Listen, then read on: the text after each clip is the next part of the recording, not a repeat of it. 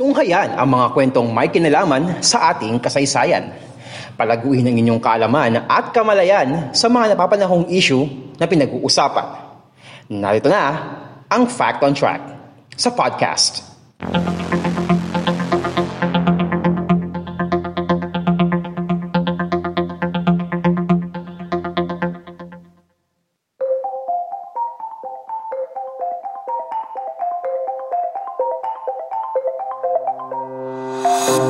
Kasaysayan, kalaman at mga napapanong usapin sa lipunan Fact on Track sa podcast. Tayo po ngayon ay napapakinggan sa Spotify, Anchor, Pocketcast, Google Podcast at sa Red Circle. And in-upload rin po natin tong video na ito every Thursday sa YouTube at sa Facebook. So kung kayo po ay nanonood sa ating YouTube channel na Podcast ni Manz, don't forget to subscribe and click the notification bell button para masundan nyo po yung mga susunod na episodes ng Fact on Track sa podcast. Gayun din po yung GPS Podcast na lagi naman po nating ina-upload every Friday. And also kung nanonood naman po kayo sa ating Facebook page sa Podcast ni Manz, don't forget to like and follow our page. And sundan nyo rin po ang ating Instagram account at Podcast ni Manz. So today, vintage na naman po ulit tayo. Obvious ba? Last week, vintage na po tayo yung sa episode ni Enzo tungkol sa concert ng Beatles dito sa Pilipinas. And ngayon, vintage po ulit tayo. But this time around, kwentong gangster naman po tayo ngayon mga kapodcast. Kitang-kita naman sa pormahan diba? At ang pag-uusapan natin dito kapag sinabing Pinoy gangster ay ito na kagad yung una kagad nating maiisip. Pag-uusapan natin ngayong araw mga kapodcast ay walang iba kundi si Asyo Salonga.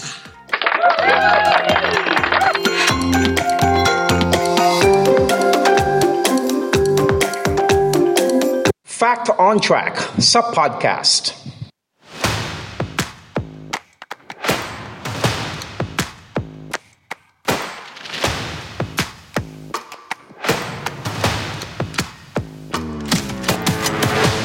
Ipinanganak sa Tondo, Maynila noong October 11, 1923 si Nicasio Rodriguez Salonga alias Asyong.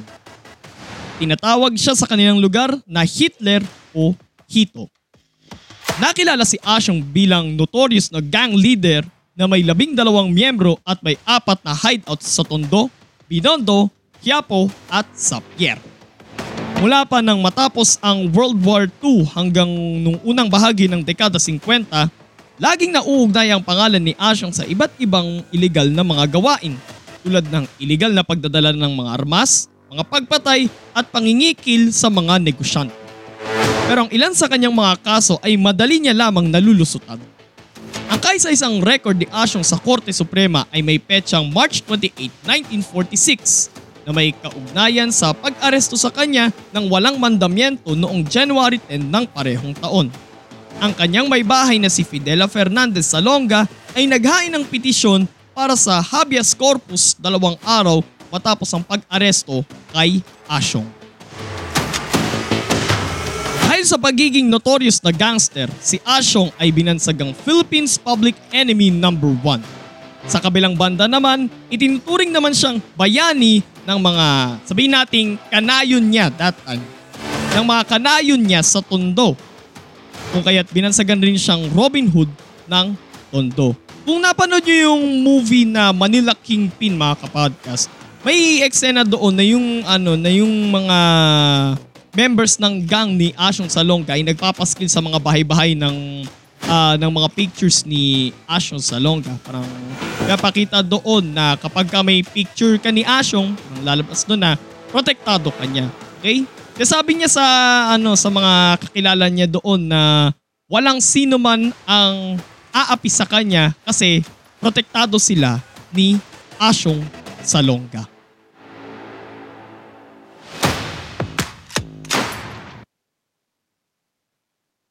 Subalit bandang 5:00 ng hapon noong 7 ng Oktubre taong 1951 sa isang inuman sa Coral Street sa Tondo,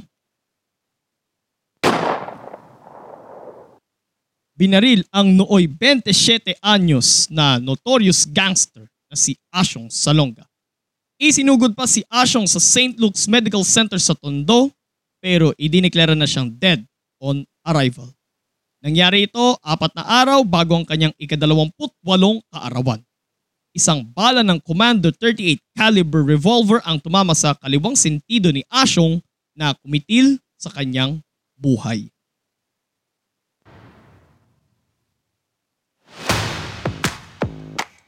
Sinasabing ang kanyang kapanalig na si Ernesto Reyes alias Erning Toothpick, isang Joe David at ang kalabang gang leader ni Asyong na si Carlos Capistrano alias Totoy Golem ang pumatay kay Asyong.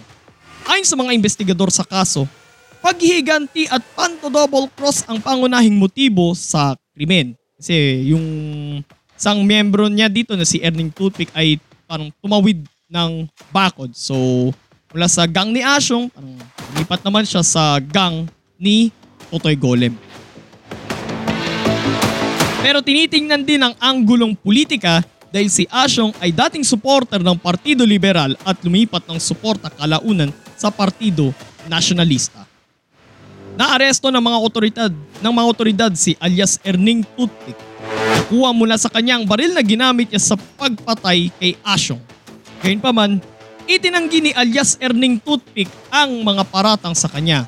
Kit niya, aksidente niyang naiputok ang baril kay Asyong nang magtalo sila ng isa sa mga kasamahan ni Asyong sa gang. 4 na beses nang nagkaroon ng pelikula tungkol sa buhay ni Asyong Salonga. Una ay ang 1961 movie na Asyong Salonga, same title, na pinagbibidahan noon ni Joseph Estrada.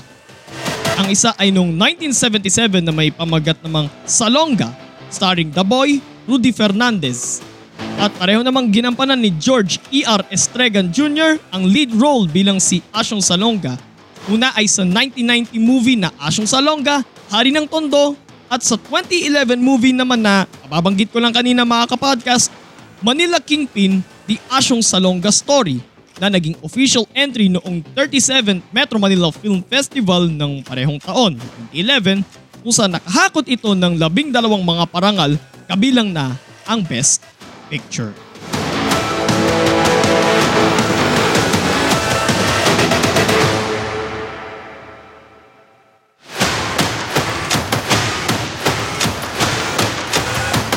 Ito ang Fact on Track sa podcast.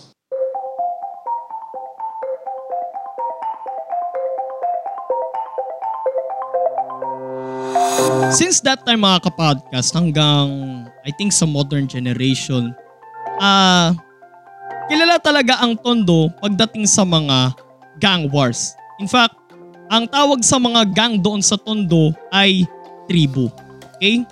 So hanggang ngayon ay kilala pa rin siya pagdating sa mga gang wars. Kumbaga yung image na yun ng Tondo as a gangland ay hindi nalalayo sa image ng Bronx, sa New York at sa Oakland, sa California. Talagang doon din sa mga lugar na yun sa Amerika ay notorious din yun pagdating sa mga gang wars.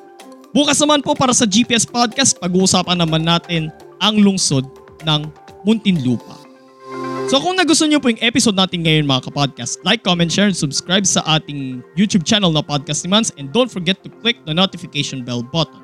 And also, i-like nyo rin po at i-follow ang ating Facebook page, Podcast ni Manz. At sundan nyo rin po ang Fact on Track at GPS Podcast sa Spotify, Anchor, Pocketcast, Google Podcast, Red Circle at para lang to sa GPS Podcast sa Apple Podcast.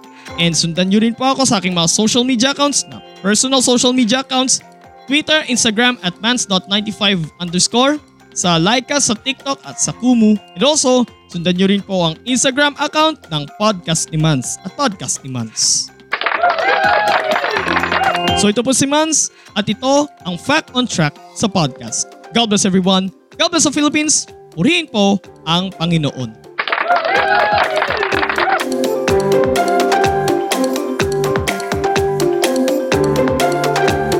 Inyong natunghayan ang isa na namang edisyon ng Fact on Track sa podcast. Patuloy na subaybayan ang Fact on Track sa Spotify, Anchor, Google Podcast, Red Circle at Pocketcast. At mag-subscribe sa Podcast ni Manz sa Facebook, YouTube, Twitter, Kumu, Laika at TikTok. Maraming salamat sa inyong patuloy na pagsubaybay.